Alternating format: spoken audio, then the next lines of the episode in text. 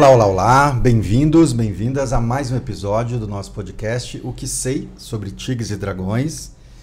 E hoje recebendo, como o Márcio já falou aqui nos bastidores, o grande Chifu, amigo das antigas, como o Márcio mencionou, Cifu Renato de Barros, Renato Calheiros de Barros, muito obrigado pela presença. Imagina, eu que agradeço aí, para mim é uma honra estar aqui depois de colegas tão ilustres já terem sentado aqui, né?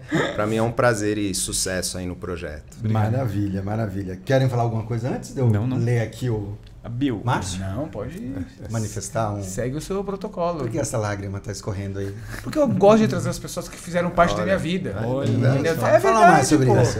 Não, você imagina, a gente quando começa quando jovem, é. né? Depois você passa anos, não sei quantos anos faz que a gente não se encontra, mas é. pelo menos uns 20 anos. Pelo menos uns 20 anos. Que vocês não se reencontravam? É, porque depois que eu saí. Fisicamente, é. é. Porque você encontro Tal, ali, na, Talvez na... em um outro campeonato. Ô, oh, Márcio, tudo bem, isso, mas campeonato isso. é tudo muito, muito rápido, rápido, né? É, porque ó, eu saí lá do é. Mestre Amaral acho que em 96 ou 97. Nossa. Então, quer dizer, é, faz no tempo. mínimo 20 é. anos que, né? E a gente encontra, né? Um colega lá que treinava junto e que a gente vai contar isso aqui no, no episódio, mas que, é. que é, é, herdou a academia, uma das, sei lá, uma das mais famosas do Brasil. Putz, é muito legal. Muita história aí, Muita né? história. A gente, vai, a gente vai desenrolar isso aí. Vamos lá, vamos lá então. Bom, o Chifu Renato é paulistano, com mais de 36 anos de prática nas artes marciais, é vice-presidente responsável técnico pela ASKF e também pela Tao. Taon. Taon. É, aí eu explico. Né, que é a Associação Shaolin de Kung Fu. Uma das, lembrando que o Márcio mencionou aqui, a Associação Shaolin de Kung Fu é a associação justamente foi fundada pelo grão-mestre Amaral, que a gente já falou aqui em vários episódios. Quase todos o mestre Amaral é Todos os episódios, é, todos quase. Episódios. Tem dois nomes que aparecem em todos os episódios. Ah, é? Que é o mestre Amaral e o Dave Carradine. Olha só. Olha, então ele tá bem, tá bem cotado. Que bom, mas com, com mérito, né? Exatamente. É e, e, a gente continua sonhando em ter o grão-mestre Amaral aqui com, com a gente no bate-papo. Assim claro. que a agenda dele é. possibilitar que ele esteja aqui no Brasil, Certo, Márcio? Com eu, certeza. Eu dou algumas dicas aí para vocês trazerem ele aqui. Ah, maravilha, maravilha, maravilha. Tem conhecimentos nas áreas de psicologia do esporte, fundamento da medicina chinesa, é graduado em gerenciamento empresarial. Além disso, ensina o estilo louva-a-Deus e Runka, na sua escola, localizada aqui na zona oeste de São Paulo.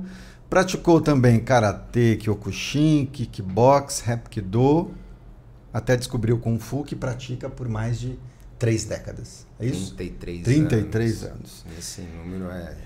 é... Graduado faixa preta, sexto tuan em louva-a-Deus e também graduado segundo tuan da linhagem Runcado Grão-Mestre Funk I. Frank I na China. Muito bem-vindo mais uma vez, Chifu. Eu que agradeço e estou aí à disposição para que vocês quiserem explorar, do que falar, e pode ser de tudo, não precisa ser só de arte marcial também. Maravilha. É, que esporte é comigo mesmo. Uh, aqui nos bastidores, eu, antes da gente começar a gravar, a gente conversou um pouco sobre a pandemia, né? Sim. Para quem não sabe, a gente está. Para quem não sabe, não, acho que todo mundo sabe, né? Que a gente teve uma pandemia. É daqui a 30 anos, quando forem assistir esse vídeo, é, será? É, que os é.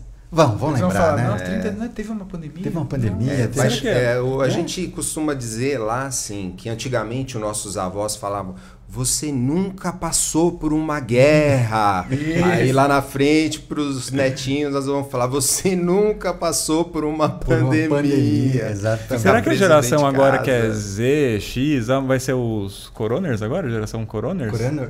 Né? Os nascidos na, ser, na, né? Tipo Joca. Tipo Joca. Tipo Joca. Filho, né? Ele é nasceu né? em 2020. Pensou? 2020, na pandemia. Nasceu na pandemia. Nasceu em janeiro de 2020. Nossa. Fez aniversário ontem. Oh. Oh, parabéns, parabéns, Joca. Quer dizer, ontem, 18 de janeiro, vou sim, dar a data. No, no sim, tempo sim, sim. que a gente tá gravando. De janeiro, 18 de janeiro né? ele fez, ele fez aniversário.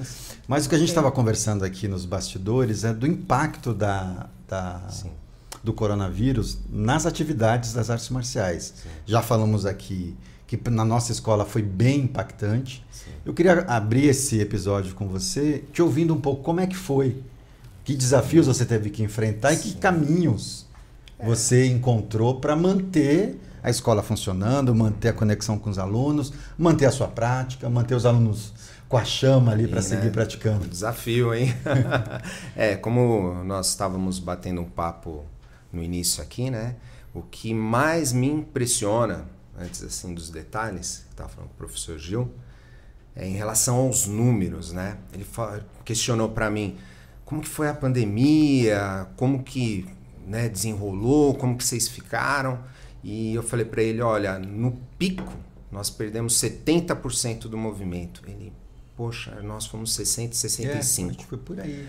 E o impressionante, com que nem os colegas que a gente encontra depois, agora nesse período que melhorou a pandemia, e a gente troca essa ideia, é, foi um número meio que padrão. Uhum. Número padrão, né? Então isso foi muito interessante.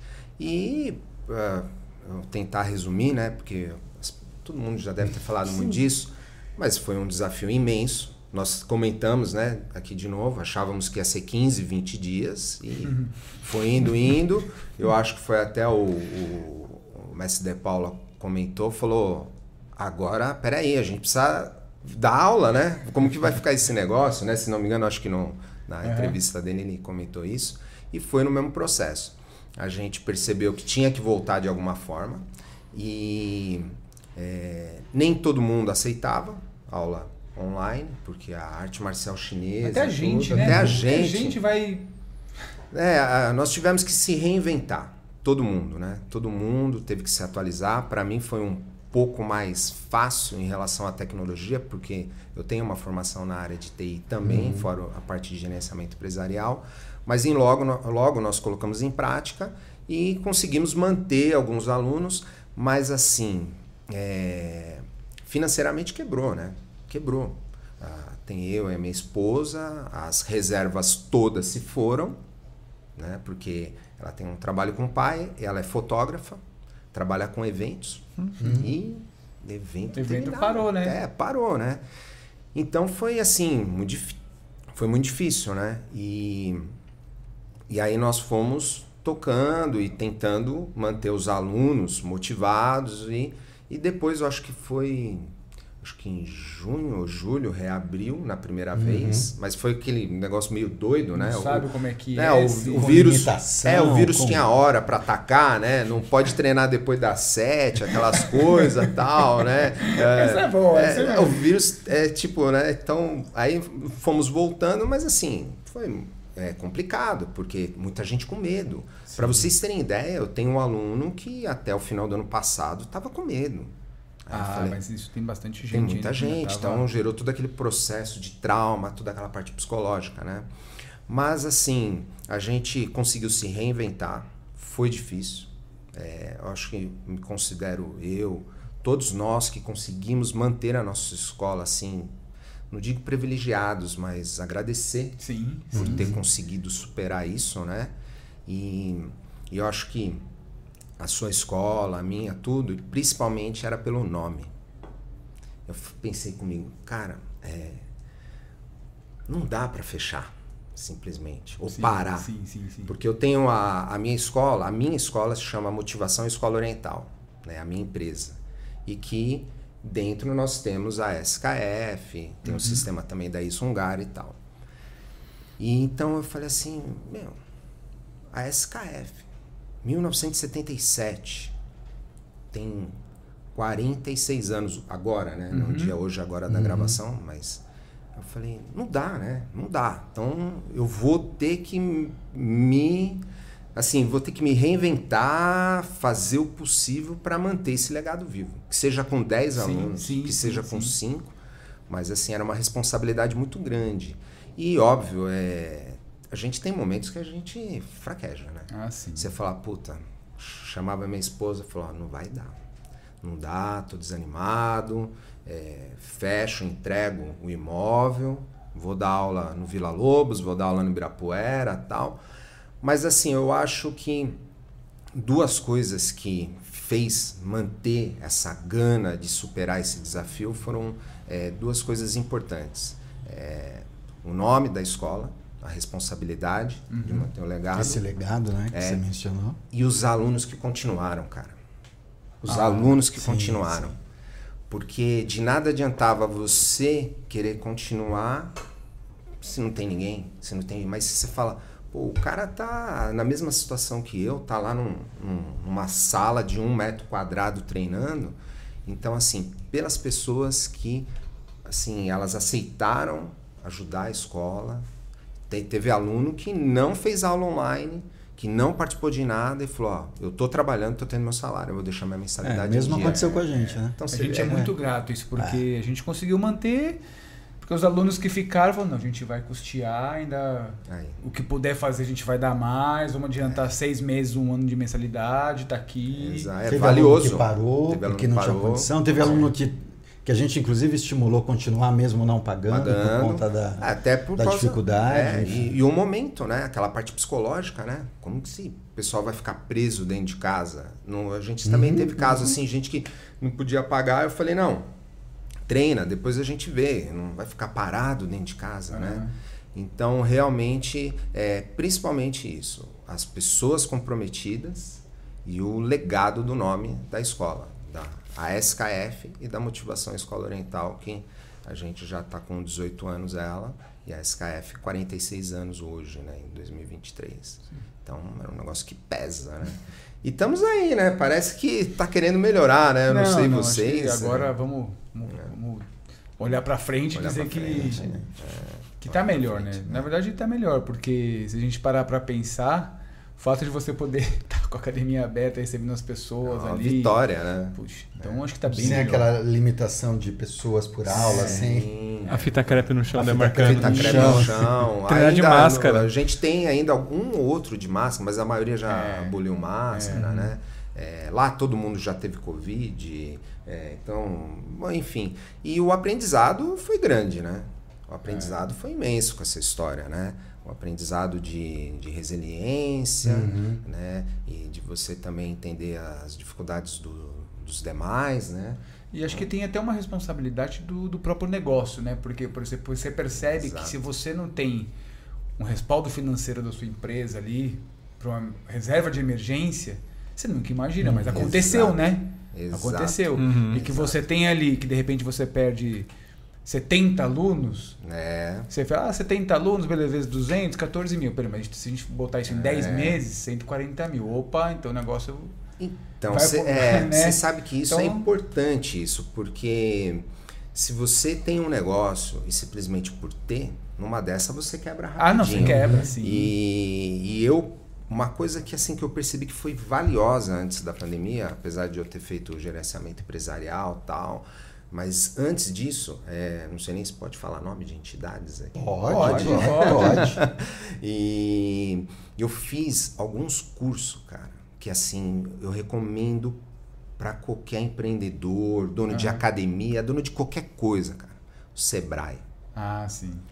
Eu fiz um curso de fluxo de caixa no Sebrae há muitos anos atrás e isso me disciplinou de uma forma assim em relação à academia na época, né?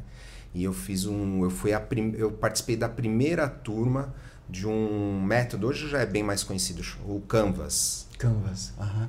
O Sebrae, porque o Canvas, ele é um método, se não me engano, é, não sei se é pela ONU, algum órgão internacional, que era reconhecido e recomendado para ajudar contra a pobreza, o, o empresário não falir, blá blá blá. E ele é meio registrado assim, e na época o Sebrae foi a primeira entidade a, autorizada a dar esse curso. Foram um uhum. curso de 7, 8 dias focado só no Canvas, de novos negócios e tal. Ah, foi espetacular. Então, assim, é, fica a dica. É como o professor Márcio aqui comentou, é, a organização, a disciplina Isso, financeira é. para manter o negócio foi crucial. Quebra, né? Quebra, quebra. E mesmo assim, quase quebrou. É sim, que foi no extremo. Sim. Não, sim. Você fazia um caixa, assim, uma reserva para três, quatro meses, cinco. É, e, sem, e sem contar também, né, Chifu, que não é, uma, não é uma realidade de todas as academias Exato. conseguir fazer reserva, né? Exato. É. Boa Exato. parte das escolas a gente trabalha ali no limite. No limite. Paga tudo naquele ah. mês meio é. que empata, se sobra um pouquinho, já é. comemora. Exato. Então, é, essa dinâmica de fazer fundo de reserva, eu acho, como você está mencionando, citando o Sebrae, eu acho que a gente ainda tem um, a, digo a gente, as escolas todas, a gente tem um trabalhão ainda para fazer. É, seria. Tem gente que não gosta muito né, disso, né? De, de falar assim, mas do profissionalizar, né? É, Isso. Profissionalizar. Eu acho que. é uma empresa, né? É uma empresa. Uma, uma das é coisas que mudaram muito do Kung Fu para hoje em dia, que eu acho que as, os donos das escolas de Kung Fu eles se profissionalizaram mais. Né? Aprenderam a gerenciar, Sim. aprenderam coisas que não tinha lá no passado, é, então, não estava no caderninho, né? Mas é, eu, tenho, eu tenho uma teoria sobre o Kung Fu no Brasil que eu venho observando esse movimento de uns 15 anos para cá, principalmente, porque se a gente, a gente compara muito o Kung Fu, porque nós temos o mestre Nelson lá uhum. de Madison, né, da uhum. Zongyi, nos Estados Unidos, que é um parceirão nosso, a gente vai para lá, ele vem para cá e tal. E já viajei com ele para Malásia também, para alguns eventos. E então a gente vai observando, né? Mas eu tenho assim como referência os Estados Unidos. Mas fala em Estados Unidos em relação ao que? A arte marcial chinesa. Eles são muito mais desenvolvidos do que nós, uhum. é, principalmente é, em relação a conteúdo, é, livros, materiais, acesso a equipamento, né? Uhum. Nós somos carentes aqui no Brasil, né, de equipamentos e tal. Mas isso para mim tem uma explicação, porque historicamente o Brasil recebeu a maior colônia japonesa e os Estados Unidos a maior chinesa. Né? Então agora está mudando um pouco isso. Então antigamente, pega 20 anos, 30 anos atrás, era a academia de judô, academia de karatê, uhum. né? Ah, e até hoje assim, né? A gente sai aqui, tem algum restaurante japonês aqui perto? De rodízio? Tem, né? Uhum. O chinês agora está aumentando, né? E então, ah, por que eu estou comentando isso? Que eu tenho observado com, com, a tecnologia, com a internet, essa nova geração da arte marcial chinesa no Brasil, com acesso a isso, ela tem estudado mais, ela tem procurado mais informação. Uhum. Hoje é muito mais fácil você entrar na internet e comprar um livro do Sistema Louva-a-Deus lá uhum. da China, uhum. te entrega em casa. Né? Uhum. E antigamente isso era difícil, né, cara? E hoje nós temos muito mais acesso à informação. Então, no meu ver, é isso que eu tenho observado. Os novos que estão chegando, nós também, eu me incluo nisso, uhum. ainda estamos estudando, se aprofundando, mas o acesso à informação à arte marcial chinesa, hoje ela é muito mais acessível no Brasil, né? porque nós tivemos essa diferença cultural. E aí entra a questão de você não só se aprofundar na filosofia e tudo mais, na questão de como tocar o seu negócio. Porque se você pega uma academia nos Estados Unidos, né, a, acho que um exemplo que nós temos aqui é o próprio Tati Wong, né? Sim. Então, ele, ele o, se for Serra, De Paula, o pessoal percebeu essa diferença e trouxe esse profissionalismo para o Brasil, né? Então, eu acredito que isso está melhorando e as entidades poderiam ajudar, né, também, né? tanto a federação, a confederação, a Liga Brasileira, a Liga Fazer Paulista. parcerias com o Sebrae, né? Total, Fazer... total, total, né? É, então... e, até para poder direcionar um professor ou até um mestre que, tipo, tem uma necessidade exato. administrativa. É, exato. É, e, o... e muitas vezes tem pessoas que são extremamente talentosas, têm um conhecimento tremendo, mas às vezes ele não consegue viver daquilo. Uhum. Então ele tem que dividir seu dia a dia com outra atividade. Poxa, se ele não tivesse né, um, um apoio ali, conseguir sobreviver do que ele gosta, da que ele ama, né? É aquele provérbio do, acho que é Confúcio, né? Faça o que você gosta, que uhum. nunca precisará trabalhar na vida, né? Então é mais ou menos isso, né? Então eu, eu acho que é, não querendo, ah, estão falando de negócio, business, mas isso é uma realidade. Você é, tem sim. contas, né? Como Uhum. O professor Gil comentou, sim. tem o aluguel, tudo. Então, isso é uma realidade, cara. Tem que, não, e a academia é, tem que sobreviver, né? Sobreviver, né? Não, não é um, um Grêmio, né? Até o próprio Grêmio precisa de, precisa, de verba, né? né? Então, é isso aí. Muito bom. Bom, começamos bem, hein? É, você quer fazer a, a, próxima? Eu posso. Não, pode seguir. Pode Não, seguir. Eu, queria, eu queria aproveitar que, que o Chifu citou, e a gente já citou também aqui o mestre, o mestre Amaral, o teu início pelo Kung Fu se dá lá na Consolação se com o mestre dá. Amaral. Queria que você trouxesse um pouco esse contexto. Rapaz, é interessante essas histórias, né? Porque eu acho que já teve gente que contou isso daí. O que, que eu vou falar aqui? é, acho que como o professor comentou no início, eu já, desde quando me conheço por gente, sempre pratiquei arte marcial, né? Eu comecei com o Karate Kyokushin, depois eu migrei pro, pro kickbox, no boom do kickbox. Kyokushin, que idade você começa? Ah, eu tinha ali uns 9, 10 anos, era bem pequeno. Aí... E foi uma, desculpa, foi uma escolha... É, você escolheu o Kyokushin ou foi uma conveniência de... Conveniência. Perto, de casa. De casa. Porque o Kyokushin é o Karatê Olha, é, não, é o, que eu, é que eu sempre gostei de luta, né? Eu gosto de luta, eu Exatamente, sempre lutei muito. Isso. Não, é comitê, né? É. é. Comitê total, né?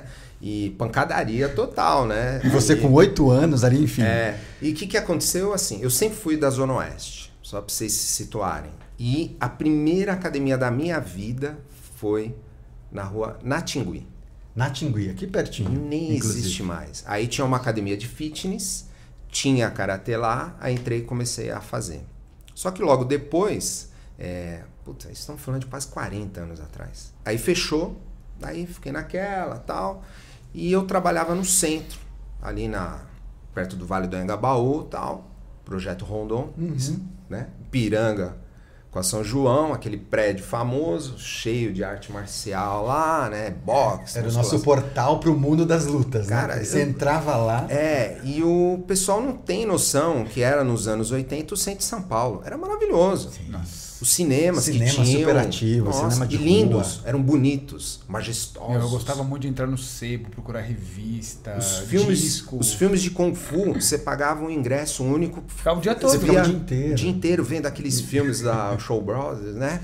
E, enfim, aí lá eu comecei a trabalhava lá e tinha uma outra academia de karatê Kyokushin. Dentro Aí, do prédio, né? Não, essa é eu, uma, eu treinei um pouco no prédio e depois eu treinei numa academia que era na esquina do Vale do Angabaú lá embaixo.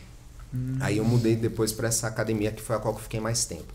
Essa academia foi vendida, né, o que era karatê Kyokushin, e assumiu um outro professor, né, o João Maurício, lembro o nome dele até hoje.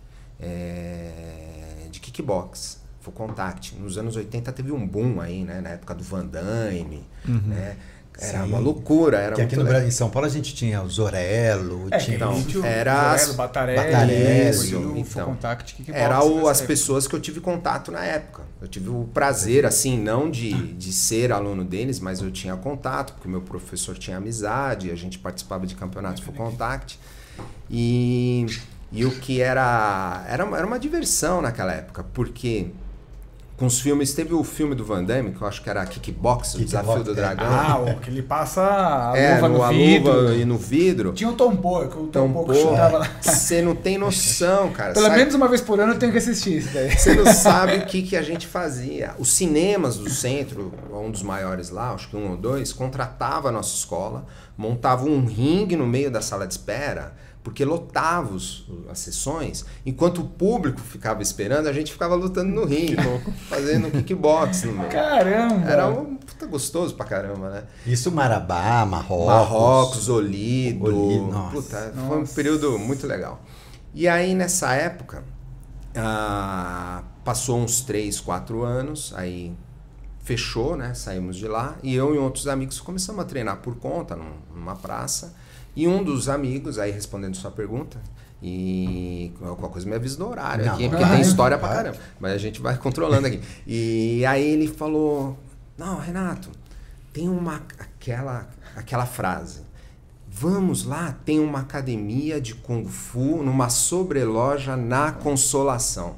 Que é a frase que todo mundo hum. fala. É, é, a Academia da Consolação. E eu já, já tinha visto, porque minha academia era no Vale do Angabaú, como Você eu morava. talvez de ônibus. Isso, exato. Eu sempre via, né, Kung Fu, mas nunca tinha me passado na cabeça em praticar Kung Fu. Porque eu era da porrada, né? O meu negócio era da porrada. Eu achava que era só mais filosofia, era muito só técnicas, né? E eu, quando era moleque, acho que talvez algum de vocês, eu levantava domingo para assistir o seriado Kung Fu, 7 horas da manhã. Né? Então, assim, apesar de ver Kung Fu, que é com quem mesmo? Com, com, com aquele cara que eu acho que é um dos mais... Falou, nem falou, é, é um tal de David, né? É, é David. É, David. David. e, e assim, eu tinha essa ideia, né? E aí eu falei, ah, vamos lá. Bom, resumindo, chegamos lá num dia, tava tendo acho que uma aula É, foi no final de semana, eu me lembro como se fosse hoje. Você não pegou uma aula especial de sábado? Não. eu acho que era aula especial de sábado, sabe por quê? Isso foi no final de 89 e foi um sábado, tava aquela parede, logo que você entrava, todo mundo sentado, é. várias pessoas. É, sendo de sábado, provavelmente. É. E quem foi a primeira pessoa que veio falar comigo foi o Cifu Serra. Ele ainda era instrutor, se não me engano, ele ainda não era graduado faixa preta. Daí pegamos as informações, aí eu olhei, né? E a academia de Kung Fu, depois, com o tempo, e hoje eu sou bem isso, ela tem uma magia, né? Tem, tem. Total. Aqueles corredores né, que você vai entrando, Não, tem um mundo diferente ali. É, né? e é cheio de coisas, detalhes, cores, cores, armas. Eu fiquei olhando aquilo, falei. Porque eu tinha vindo de uma linha, principalmente do karatê, o, o a linha japonesa ela é muito clean, né? Bem clean. Muito clean, é. né? Diferente, né? Aí o cara, olha isso, que legal, né? E aí, resumindo, esse meu amigo enrolou, não entrou, eu fui, me matriculei e entrei. Estou aí há 33 anos consecutivos. Agora você falou uma coisa, foi muito curiosa. Você falou da coisa da luta, né? Que você uhum. sempre gostou de luta. E aí você começa pelo Kyokushin com oito anos, já tendo essa, esse, já. esse gosto de lutar? Sim. E isso vem veio natural. E na escola? E na escola? Você brigava? Na escola? Não, eu sempre fui uma pessoa muito calma. até o momento que me tiram do sério. Não mexe comigo. Não mexe comigo, né? E eu sempre fui um rapaz, assim, muito calmo. Uhum. Nunca fui muito brigão.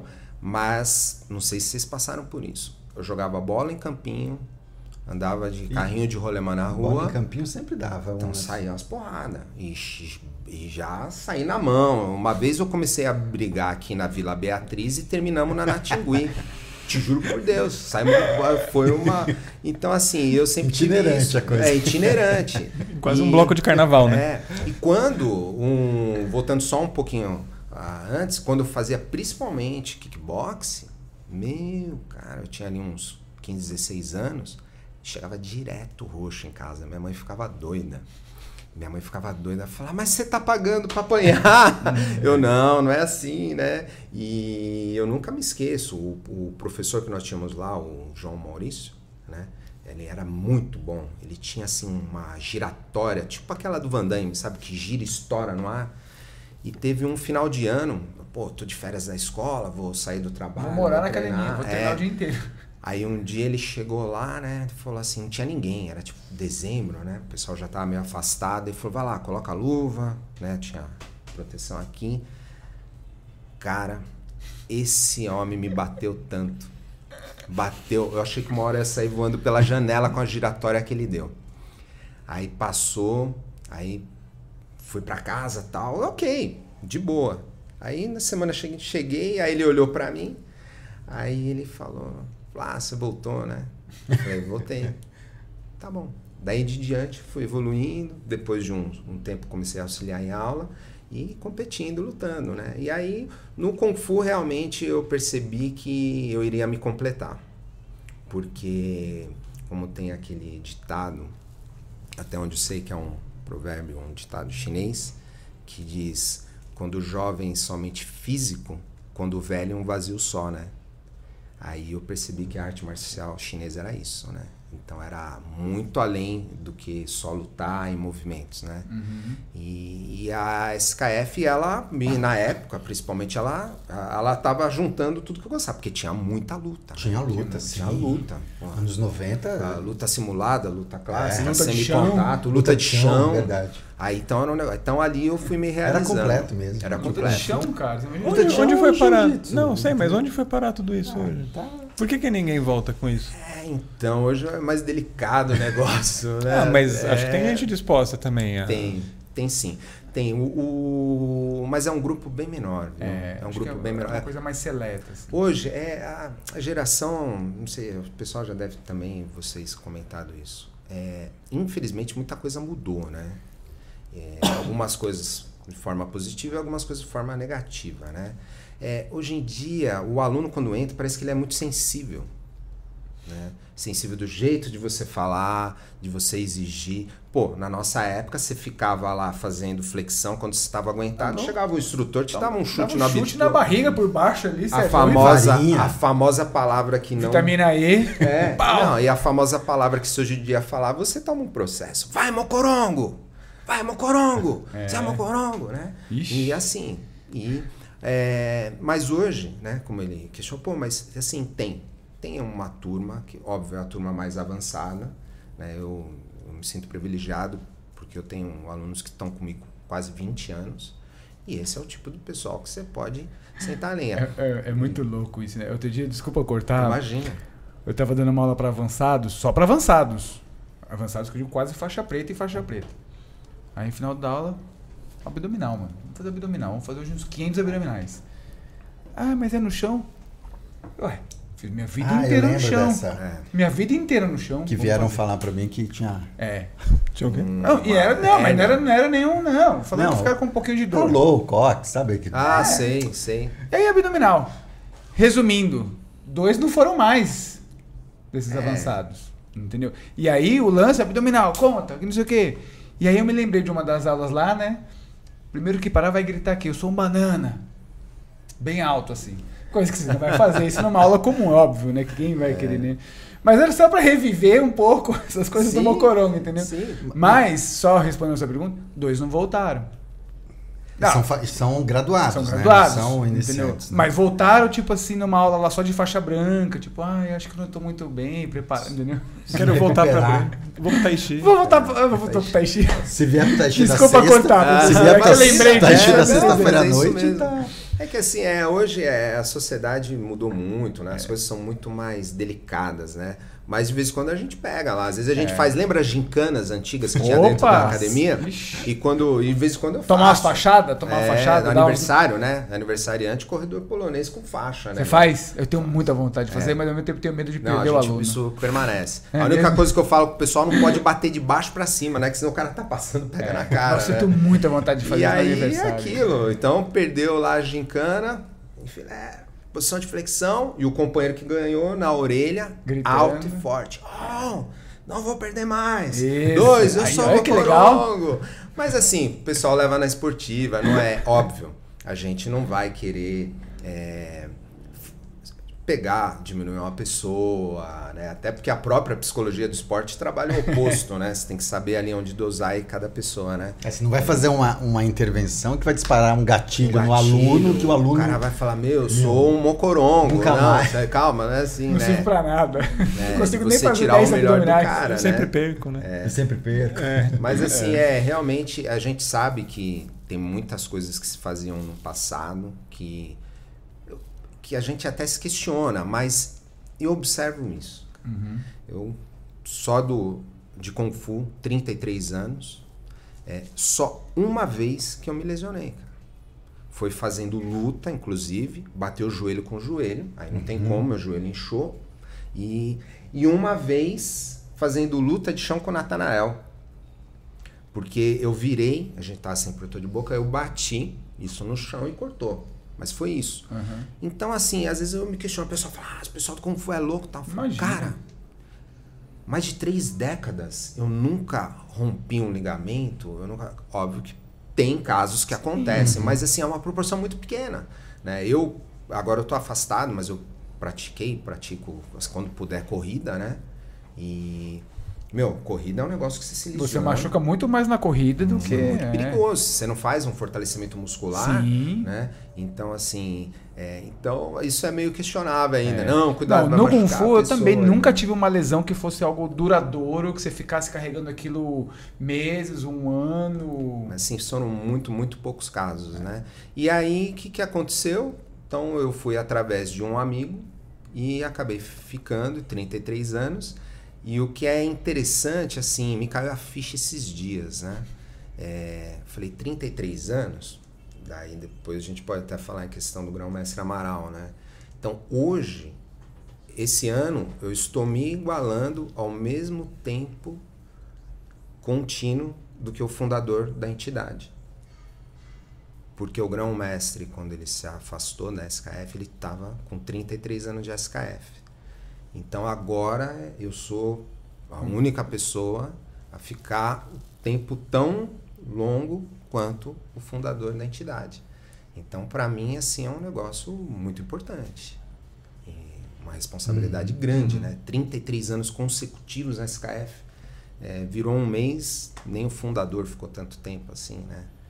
E espero muitos anos aí, enquanto tiver saúde, puder colaborar não só para a SKF, como para o universo da arte marcial e, chinesa. E, e, como que foi para as pessoas? Só, vou só recapitular aqui. Claro. A SKF foi e ainda é uma das escolas mais famosas do Brasil e talvez até da galáxia por aí. É. né? E, e, o mestre Amaral, grão-mestre Amaral, fundador, né, onde Exato. acho que muitos dos professores que tem no Brasil passaram por Sim. lá. Como que é para você ter comprado a escola dele, né? Ter feito um negócio ali com ele, porque rolou um negócio é. ali e depois, mas além do negócio, você continuar o legado Trabalho. da SKF, né? Então, então vamos lá. Hoje nós vamos desvendar aqui os, os mistérios da SKF. Todo mundo quer o que, saber. Que, que todo mundo quer saber da SKF, né? É, primeiro, obrigado pelo carinho que vocês têm quando vocês mencionam a SKF, né? Mesmo eu sei que ela não é do mesmo tamanho que ela foi há 30 uhum. anos, 20 anos uhum. atrás, mas uh, todos nós sabemos a importância, a importância, que ela tem na história, sim. né? E eu sinto que vocês falam com essa admiração e carinho em outras pessoas, isso dá orgulho para nós e acredito que para o grão-mestre Amaral o legado que ele deixou, né? É, bom, Associação Shaolin, vamos, vamos fazer um resumo bem rápido aqui. Ela começou em 77, né? O registro dela foi, eu acho que logo depois, na Receita Federal. Então hoje, até onde eu sei, me desculpe alguém se eu estiver falando alguma coisa que não é verdade, mas aonde que nós sabemos, é a primeira escola de Kung Fu do Brasil com CNPJ. Que até então, nos anos 70, não, no fim, não tinha nem escola registrada, uma associação, né? Então, ela realmente ela foi a pioneira com o grão-mestre Amaral, né? E, e, ao longo de todos esses anos, ah, desde 77, 78, é, Kung Fu não tinha muita escola no, no Brasil, acho que ó, o pessoal que também vai assistir depois sabe disso. O que mandava mais em São Paulo, Rio de Janeiro, as capitais, era judô, karatê, por causa da migração japonesa que era muito mais forte. Então a SKF ela teve esse boom nos anos 80, que chegou a ter lá, acho que mais ou menos no meio dos anos, no fim dos anos 80, é, chegou a ter quase 800, 700 alunos naquela salinha que vocês conhecem. A minha escola hoje é quase o dobro o tamanho do salão, não chega a ter, sei lá, X% que tinha. Então, assim, teve esse boom da Associação Shaolin e o Grão-Mestre Amaral, ele foi realmente um, um inovador, porque ele começou a implantar algumas coisas novas, alguns conceitos novos, que algumas pessoas até hoje, inclusive, é, praticam isso. Uhum. Né? A questão do, do treino em conjunto, aquecimento em conjunto, porque vocês já tiveram na China, né? Uhum. Às vezes o treino lá é assim, né? Ah, vai, bota, vai, vai bota a faixa, vai, vai aquecendo. aquecendo. Então ele veio daquele aspecto dele militar, né? Uhum. Que ele tinha sido militar no passado. Então hoje muita escola é assim, vamos lá, puxa a fila correndo, olha lá, braço, tal, né? Toda aquela disciplina do aquecimento, a eu não sei se o pessoal ainda usa, mas eu uso. Isso para mim é muito emblemático. Aquelas cores na sala, uhum. o vermelho, o laranja e o amarelo. Que ela chamava de lata da souvenir, souvenir né? lata da souvenir, né? a plaquinha com a filosofia no final da aula, né? É, que se não me engano, eu acho que essa plaquinha é, foi ele quem chegou pro grão mestre Amaral e deu a dica foi o Cifu Gabriel na época. ah, se não me engano, não sei se é. e e, e aí foi se desenvolvendo. Só que eu acho, acho não, que deu para se perceber, chegou a um ponto que precisava mudar né, a SKF em relação a alguma coisa. É, porque ela se tornou tão grande, tão grande, que elas. É tipo, a gente vai comendo muito, né? Chega uma hora que tem que trocar a roupa, né? E E aí foi, eu acho que o, o baque inicial que, que foi, que ele percebeu, foi quando ali no, no início dos anos 90, acho que 92, 93. Tem alguma coisinha, é, né?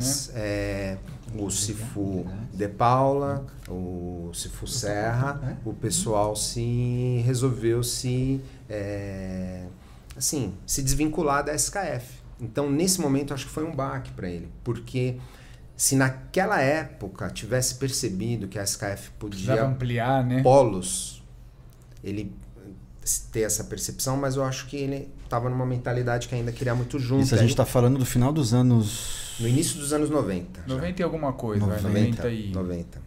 Porque, 4, é, porque durante. É, 94, 93. Porque durante pelo menos uns 10, 12 anos, foi só a SKF. Assim, tinha já o mestre Chacauai, uhum. né, o mestre Lin Ronqui, todos, mas assim, é, tinha algumas escolas grandes, mas a SKF de tamanho, né, nessa época, sim, era sim. ela. Né, e participava de campeonato e tal.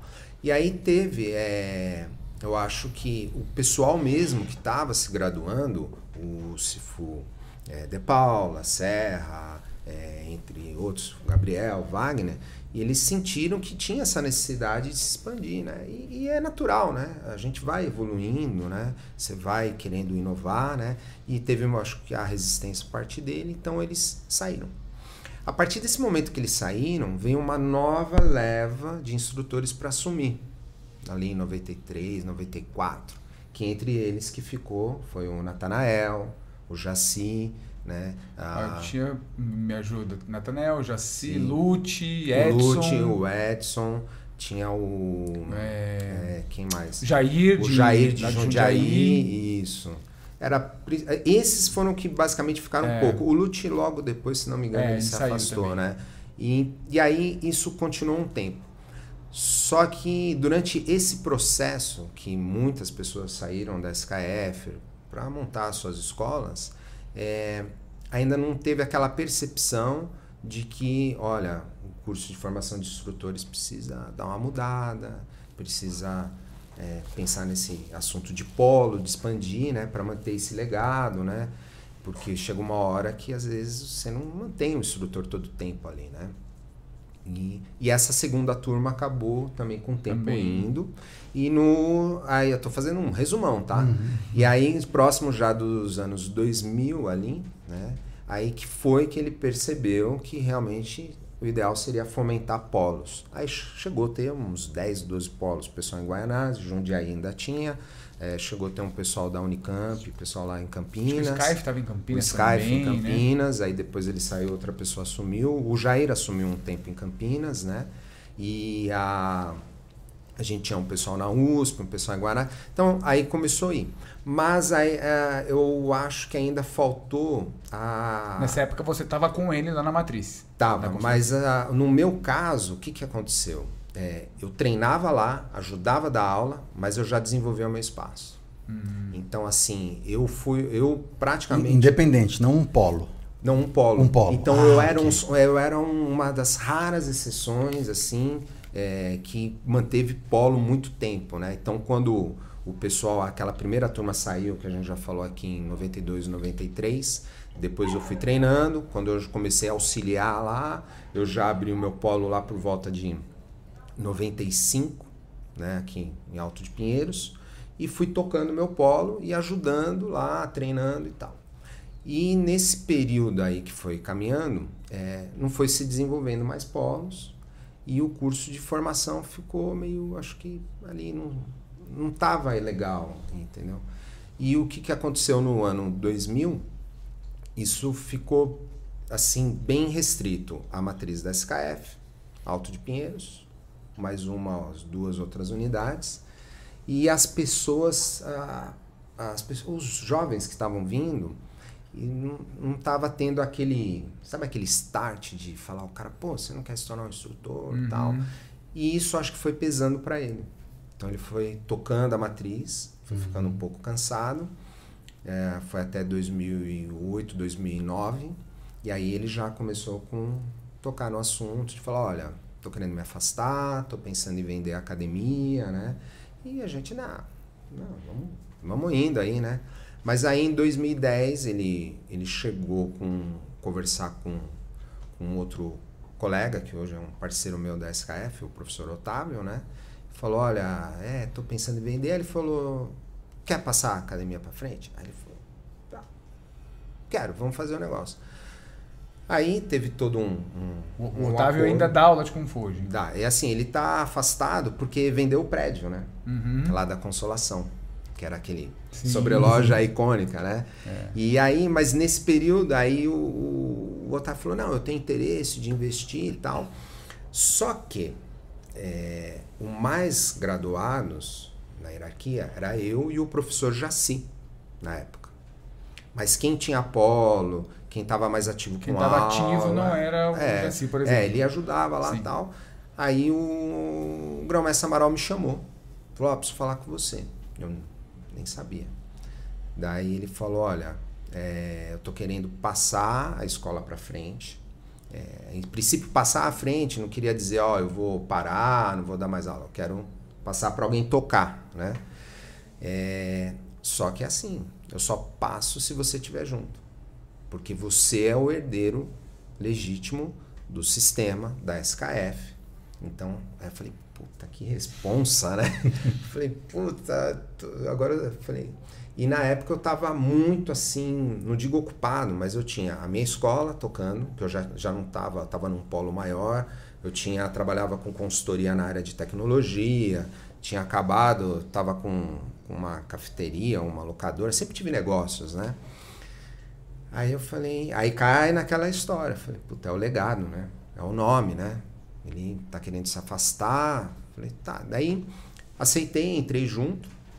Por isso que o professor Gil comentou a SKF Taon, para a gente legalizar o acordo, tinha que ter uma outra empresa, que é essa uhum. empresa chamada Taon, que a SKF cedeu em contrato, tivemos advogados, tudo, cedeu em contrato todo a, vamos dizer, a, a, a expertise, todo o know-how, a marca a e marca. o nome para se explorar, né?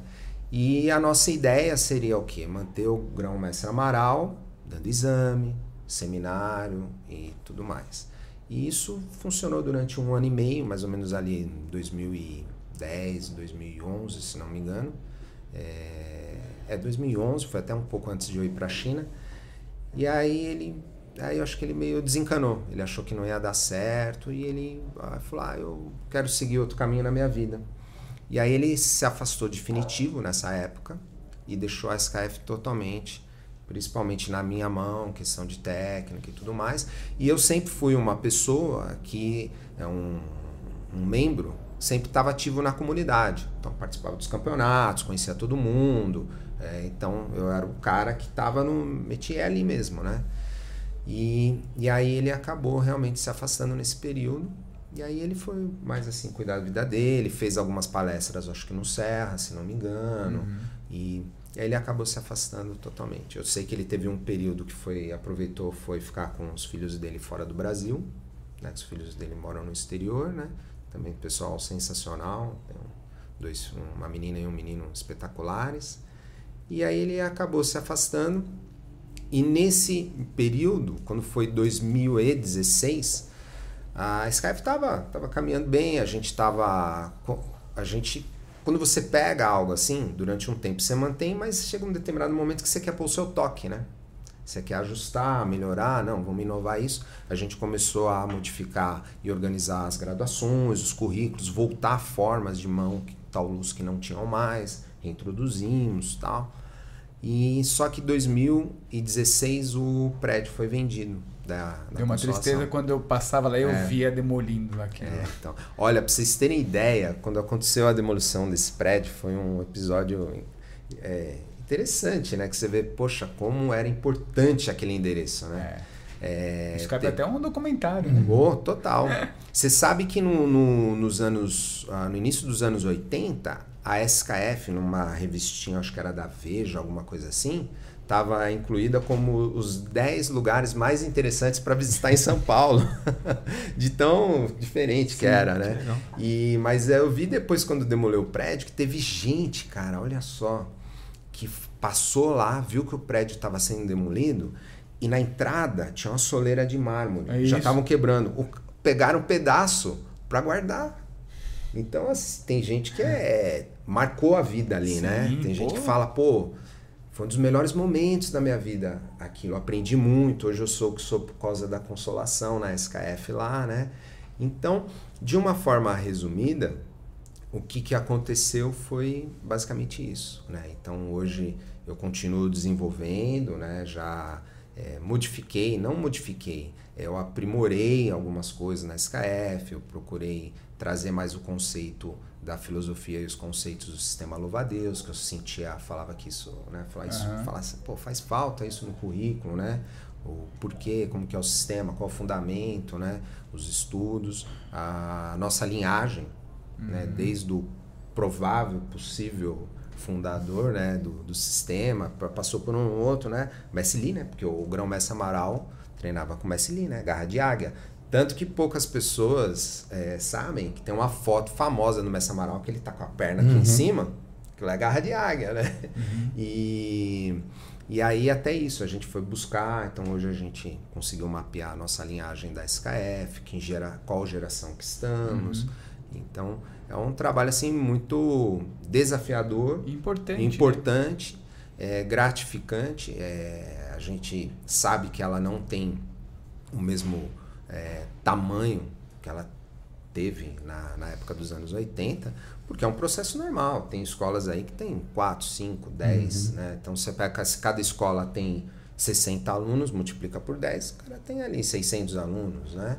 Mas ah, eu estou bem satisfeito, que eu acho que eu tô, eu tô focado num, num trabalho profissional da SKF, num Kung Fu que possa oferecer algo com conteúdo. Lá, lá, na sua escola vocês usam, por exemplo, a camiseta da tudo, SKF? Tudo da SKF. A camisetinha branca, com o logo, louvadorzinho do lado. Com a mãozinha? Lá. É, com a mãozinha. E a única coisa que nós não conseguimos manter, que é difícil, não sei se vocês conheceram, você usou aquela calça azul de amarrar lá embaixo. Sim, sim, sim, sim. Aquela calça tradicional. Eu tenho a minha até hoje, eu acho que eu vou colocar ela num quadro grande com vidro, né? Aquela peça de museu. E, mas a gente continua. A Atualmente, é, nós temos um pessoal lá na USP dando aula, né? tem, é, a gente talvez vai retomar uma outra unidade ali no Itaim, e dentro da motivação, que é a minha escola, a gente desenvolve os dois estilos, o sistema Rungar e o sistema Louva-a-Deus. O sistema Louva-a-Deus, baseado com todo é, know-how e da SKF, né? então se tornou a matriz da SKF agora uhum. lá, né? E tem a turma do Rungar. E a turma do Rungar também usa a camiseta padronizada da Isso Rungar, que é, uhum. que é o responsável, o meu irmão de treino mais velho, se for Alex Lowe, que teve aqui com vocês, acho, né? Ele teve Sim. um tempo uhum. atrás, né? E então a gente, isso eu fiz questão. Eu falei, não, tem que manter, tem a bandeira, é a SKF. E como que é para você ensinar dois sistemas assim? É puxado, Rapaz, né? Mas foi uma coisa de doido, porque assim, foi uma coisa de doido, mas foi algo que eu consegui correr atrás. Porque desde a época do Grão-Mestre Amaral, eu sempre tinha interesse pelo Rungar também, né? Porque ele tinha muita amizade com o Messido. Uhum. E o Messido conhece sim, as sim, técnicas sim. de Rungar, né? E eu sempre achava, pô, Rungar é legal, Rungar é legal. E, mas eu não achava ético estar tá treinando com ele e treinar com um Rungar, com outro mestre, a não ser que ele autorizasse. Mas eu, não, tô com meu mestre, vou ficar com ele até o fim. E foi o que eu fiz. Eu fiquei com ele até o fim, até quando ele se desligou. E aí foi quando, 2011, 2012, eu conheci o grão-mestre Franquinho, que veio, já estava vindo, acho que o segundo, terceiro ano no Brasil. O Lô me uhum. convidou. E, e aí eu falei, puta, é o cara, que ele conhece muito o Rungar. Uhum. O Rungar dele, a linhagem de Tonfon é um dos mestres vivos tradicionais assim mais importantes é, que eu acredito que esteja vivo aí na mantendo o Rungar aí nessa linha e, e aí nós foi interessante porque ele veio aqui no Brasil um dia a gente levou ele para comer uma feijoada aquela história de receber mestre gringo né é, feijoada, ver futebol, né? O pessoal dos Estados Unidos, quando veio aqui com o Messi Nelson Ferreira, nós levamos ele para ver um ensaio da escola da Vai Vai. Os caras piraram, né? Mas aí nesse dia que a gente foi no, na, na, na feijoada, foi interessante, por quê? Porque o, a minha esposa estava junto. E a minha esposa fez muita arte marcial também. Ela treinou Krav Maga, treinou é, combate, jiu-jitsu, então ela é faca na caveira também. e aí no almoço, que é super comum, almoço começa, está almoçando de repente começa a ver Sim. técnica, né? Não, porque que pá. E aí ele começou a mostrar uns conceitos de entrar com fudial, garra de tigre, vai no ponto certo, não sei, vai na garganta, vai no olho. A minha mulher puxou de lado assim, você tem que pegar isso. Você tem que aprender isso. aí ela falou, cara, é muito bom também, né? E aí eu iniciei os treinos com ele, com o Lô também. Fui para a China treinar um pouco, mas é, são estilos diferentes, né? Porque a base é, é, o Hungar desenvolve a base de uma forma e o louva-a-Deus é outra. São conceitos diferentes. São opostos, você... né? E tanto que quando eu treinava com o Mestre Frank, ele falava não é louva a Deus. Menos louva a Deus. Menos louva a Deus. Pô, eu falei, cara, eu tô treinando quase 30 anos louva a Deus, né? Então, com o tempo, eu tive que aprender a virar essa chavinha. Quando eu vou treinar o louva a Deus, eu sei que a base se comporta de uma forma. Quando eu vou treinar rungar, outra forma, né? É, o rungar tem a característica completamente os sulistas opostas, né? Primeiro você enraiza a base para depois desferir o golpe. Os sistemas do sul, você faz o golpe e faz a base depois, né? Então, é isso é um dos pequenos detalhes. Mas hoje eu acho que eu já consegui fazer isso. E na minha escola eu tenho alunos que treinam rungar e louva-a-Deus. Só que eu só autorizo é, treinar rungar, principalmente, que a gente está uns 11 anos, 12 anos na escola, é só quem tem pelo menos aí uns 8, 10 anos de louva-a-Deus. Fora isso, óbvio, os alunos novos que entram para o Rungar, né? Tem gente que só treina, começou com Rungar. Então, às vezes, tem gente que chega lá e fala, ah, dá para fazer os dois? Eu falei, hum, não dá. Você tem que escolher um ou outro. Se quiser experimentar um, faz uma aula experimental de outro. Porque a gente sabe que tudo vai levar no mesmo lugar. Tudo vai levar o caminho. Pode uhum. ser diferente, mas o conceito é o mesmo, né? Vai chegar no mesmo lugar. É, mas eu falo, você tem que se identificar. Tem gente que gosta mais do louva-a-Deus, tem gente que gosta mais do lugar. E, e o louva-a-Deus é um sistema difícil, né? Uhum. É um sistema muito complexo, muito né? complexo, né? Se ensinar na raiz, como é lá fora aqui, a gente tem até problema. Tem que fazer um período de introdução, né? E o, e o Rungar foi essa experiência. Então aí eu também tive essa realização, né? De desenvolver hoje, graduado, em dois sistemas. O sistema louva-a-Deus e o sistema Rungar, né? Eu, eu sempre admiro muito quando, quando a gente recebe convidados que têm essa capacidade de ensinar é dois sistemas. Eu eu comecei no Tai Chi pelo estilo Yang. Ah, tá. O mesmo que a Mônica. Que a, a Mônica, é minha irmã. De, ah, a Mônica Ibara. É, ah, minha irmã legal. De, de Tai Chi. Acho que eu sou até mais velho que a Mônica com, tá. com o mestre Wagner. Ao Wagner. E aí, quando eu faço a migração para o estilo Shen, eu preciso me distanciar Sim do sistema antigo. Sim. Que você fica com três Você fica. É, você Ah, isso é. aí, você está fazendo Shen, mas essa mãozinha aí é do estilo Yang. É. Então tem isso. Agora, Chifu, você comentou uma coisa que, era, que eu acho que é muito importante também, um outro reconhecimento ao grão-mestre Amaral. Eu lembro que o meu primeiro mestre de Kung Fu, Rinaldo, ele vem do mestre Amaral também. E uma coisa que tinha nessa época era essa possibilidade de a gente se conectar a outros estilos. Sim. Então, o estilo principal da minha escola era garras de águia. Tá. Mas o Rinaldo ensinava um taulu de rungar, uhum. ensinava um leopardo, uma garça, uma serpente. Isso era o máximo, porque uhum. nos aproximava desses outros sim, sim. Sistemas, desses outros estilos, uhum. e dava pra gente um gostinho assim de, nossa, será que o meu. E ele ensina, ainda tinha isso também, né? Tinha essa, essa mística que ele escolhia para determinado aluno um, um cati ah, tá. extra. Sim. Tinha essa coisa é, de. Tinha, é verdade. Então ele meio que ia te analisando, depois de 4, 5 anos de treino, te dava um presente que era um, sei oh, lá, que legal. um cati do leopardo, leopardo. Da garça. Enfim. Legal. Então eu, eu, eu imagino que isso venha dessa dinâmica Sim. do grão-mestre Amaral Sim, também. Sim, total. Né? Então, sobre o, essa questão de, do aluno praticar outros ter oportunidade de experimentar técnicas de outros estilos, é, isso é realmente tem um DNA do grão-mestre Amaral da SKF, porque sempre lá é, nós tínhamos e até hoje a gente ainda faz isso, porque eu mesmo conheço é, três, quatro formas só de garça, não estou nem falando uhum. tipo é, tipo Ferropai, assim, uhum. né? É, sistema só do Tigre, é, Serpente, e não é do Rungar, né? E então ele tinha realmente essa cultura de convidar mestre Cido, grão-mestre Marcos Zonô, grão-mestre Paulo, é, outros mestres para dar os cursos. E tínhamos, através dele, algumas técnicas paralelas que esporadicamente a gente fazia os cursos paralelos. Então, isso até hoje se mantém. Pelo menos eu mantenho isso. Então, de tempo em tempo, a gente tem uma forma de arma que não faz parte do currículo. De tempo em tempo, a gente tem técnicas de tinar, que inclusive eu comentei antes aqui de iniciar a nossa gravação, que quem foi um, um pessoa que me estimulou muito ao estudo do tinar e aprendi com ele também foi o grão-mestre Marcos Tornô, né? Então, técnicas de tinar, assim, foi muito legal. Então, isso ainda realmente, é, eu, pelo menos na SKF, a gente pratica e dá essa oportunidade. Agora, uma outra coisa que tinha na academia do meu primeiro professor, o Rinaldo, é que a partir da quarta fase, ele escolhia um taulu desse fora do sistema para ensinar para o aluno que chegou na quarta fase. Então, eu imagino, na minha imaginação, ele ia analisando o aluno, percebendo o corpo, Sim. falando, ah o Gil vai se adaptar mais com a garça. Você sabe que mestre e... chinês tem muito disso, né?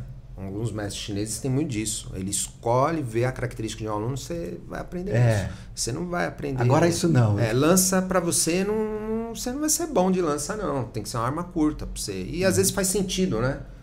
Faz sentido, né? Mas é aí existe essa possibilidade de você estimular o conhecimento. Acho que, num certo sentido, o mestre Xi fez um pouco isso na ah, online. Sim, né? sim, sim, ele não ensinou exatamente as mesmas coisas que ele ensinava que ele ensinou lá, pro, sim, pro sim. Ah, então, Kevin, o nosso sim, irmão mais velho. Então, né? talvez ele analise. Ele já via, é, é, é, então é assim mesmo. Então realmente isso é, é, é vivo ainda. Isso é, pelo menos com a gente ainda é vivo. Uhum. É vivo. A gente tem cursos paralelos. Não, que só reforça a importância do grão-mestre Amaral para o Kung Fu total, aqui no. Total, né? Ele, eu acho que ele, Paulo, é, eu acho que ele deve estar tá no interior de São Paulo, em Sorocaba, se não me engano. Né? E realmente ali tem muita história, né? A SKF faz parte da história do Kung Fu no Brasil, né? E, e o Marco, Marco Natali, Marcos Zonô, uhum. né? Então tem muita gente aí, porque às vezes ah, falam muito dos migrantes chineses que trouxeram Kung Fu para o Brasil e às vezes não valoriza os primeiros brasileiros que começaram a difundir hum. isso. E isso é importante, né? Sim. Os brasileiros, né? E teve muito mestre de Kung Fu que veio para o Brasil e, e, nem desenvolveu Kung Fu. Eu não sei se algumas pessoas sabem, sabe o grão-mestre Tio Tilin, uhum. que é do grão-mestre Paulo, uhum. lá, que fez o ator de cinema. Sim. O irmão dele, na, se, eu, se eu não estiver enganado, o Grão-Mestre Paulo, se eu errar a data, o período me desculpa, mas eu acho que foi nos anos 50, o irmão dele mudou para Campinas e conhecia muito Rungar, da linhagem de Lançauí. E ele não ensinou. É, não né? tinha escola. Não tinha né? escola, ninguém conhecia, né? Então, assim, esses brasileiros que depois vieram são extremamente importantes. Aí registrar esse pessoal e a SKF dá um, um livro mesmo lá. Sim. Dá um documentário. Dá um documentário. Dá um documentário. Tinha um projeto para isso. É? é? Não, não nosso. De um, de um pai de um ex-aluno que trabalhava com cinema.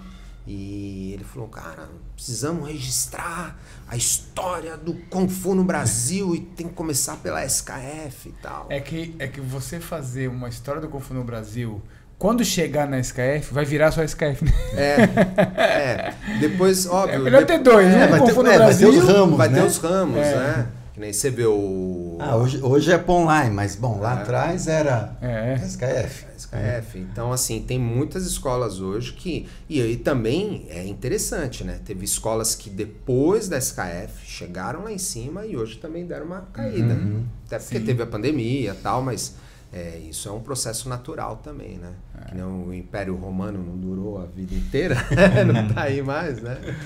É Nossa, aí, que né? papo excelente, Chufu. Ah, espero... Acho que a gente ficaria aqui mais uma hora. Ah, tranquilo. E eu já vou fazer aqui um convite para a gente gravar com o maior prazer. Uma parte 2. Tem bastante gente. Tá? Não, a gente vai fazer a, é. a terceira temporada. mundo aí, faz uma depois rodada, quando Isso, terminar, começa Exatamente. Com... Já tá, já tá no... A temporada 2 do Tigres vai ser só... É. Só parte 2. É, parte 2. Mas, exatamente. viu, professor, é, eu sei que a gente tá com o tempo estourado, mas assim, tem uma geração nova, que inclusive vocês já estão conversando, Sim. tem os antigos, tudo Sim. bem, que a gente. super valor, né? Mas tem uma galera que está vindo bem.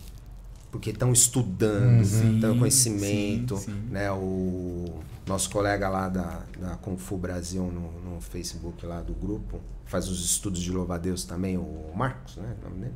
Sérgio. Ah, sim, o Marco. É, então, então é um sempre que também está estudando. Então, assim, tem é, várias pessoas. Então, tem uma geração que está vindo bem preparada. E isso é excelente, né? Sim, então, sim. acho que vocês têm conteúdo de monte aí. Muito Muita bom. Gente bacana. Algo mais, Pimpões? De... Eu tenho mais uma pergunta só, mas Manda, eu tô vamos lá. me segurando aqui para. O, o, diretor aprova? O diretor? Você. Não, Você tem mais uma pergunta? Não, senão a gente vai ficar aqui a tarde inteira. Não, eu queria voltar ainda, Chifu, para a gente encerrar, nesse aspecto da luta, que foi o teu motivador uhum. para entrar no mundo das artes marciais, pelo karatê, depois veio o kung fu. Uhum. Eu acho que você foi muito brilhante quando você trouxe que o kung fu te completou, né, do Exato. ponto de vista da habilidade de luta que eu imagino que a hora uhum. que você uhum. entra no kung fu você já tinha. Uhum. E o kung fu te dá esse estofo Sim. e te dá esse esse recheio, digamos assim. É, para quem está nos assistindo, queria que você falasse, até para a gente caminhar para o encerramento, a importância da luta dentro dos sistemas de Wushu uhum. que a gente tem no Brasil.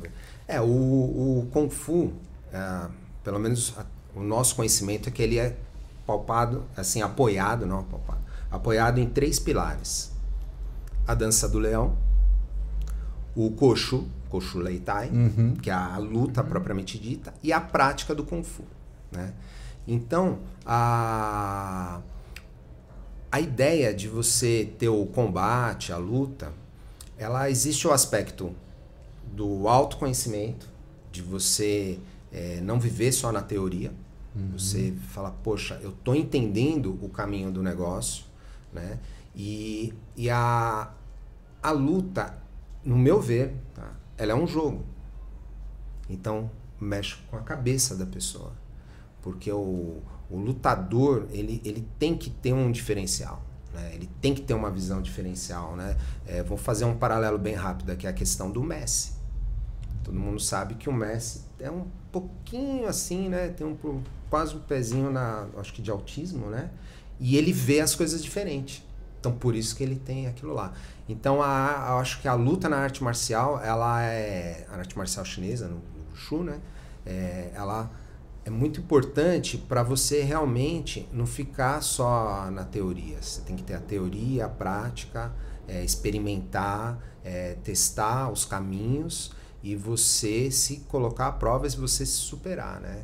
Então, a, a luta para mim, na minha infância, eu acho que ela tem um pouco a ver que a minha mãe, quando se separou do meu pai, eu era criança, tinha dois, três anos. Eu tinha meus irmãos, né?